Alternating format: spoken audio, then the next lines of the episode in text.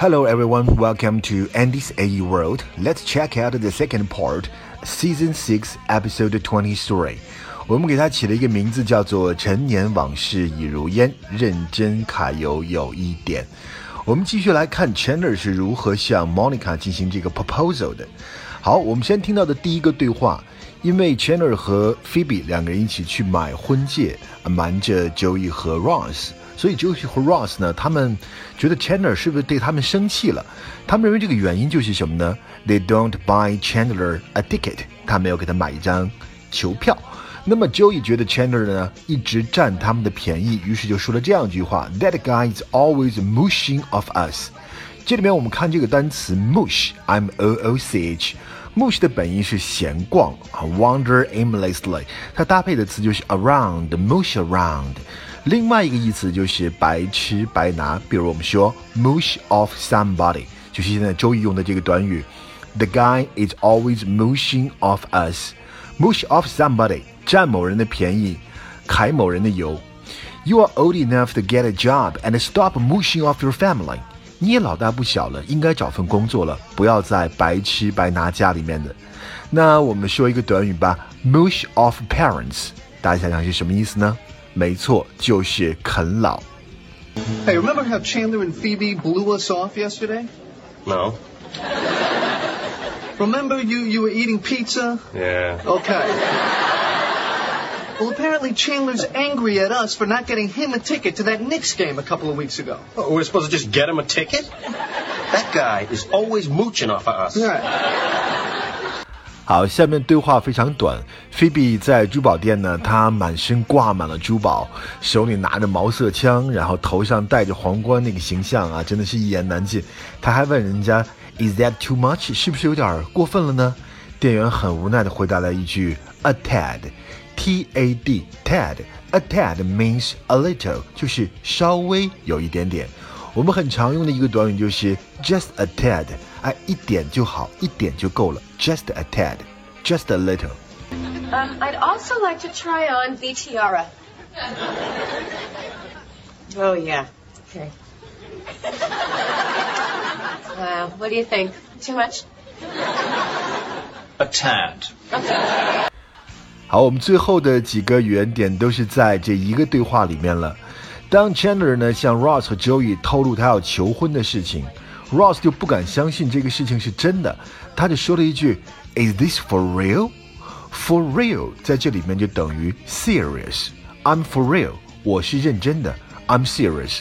I'm not kidding，我不是在开玩笑的。For real，这是真的吗？啊，你是认真的吗？那当 Chandler 呢向 Joey 和 Ross 说出他要求婚的时候呢，Joey 觉得。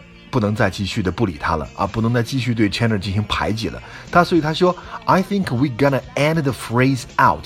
我们看这个短语 phrase out，当动词短语就是排挤某人，phrase out somebody，exclude someone from something in a very unfriendly way，用一种非常不友好的方式把某人排除在什么事情之外，reject，ignore，prevent 等等。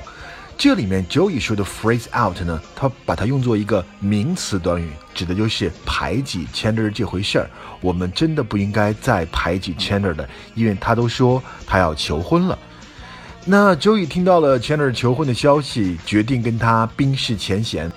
那 Ross 很激动地说：“We are gonna be brother-in-laws，我们将会成为 brother-in-laws，那我们就是你就是我的妹夫了。”那 Joey 呢也很激动，说 We gonna be friends again"，那我们可以再做朋友了。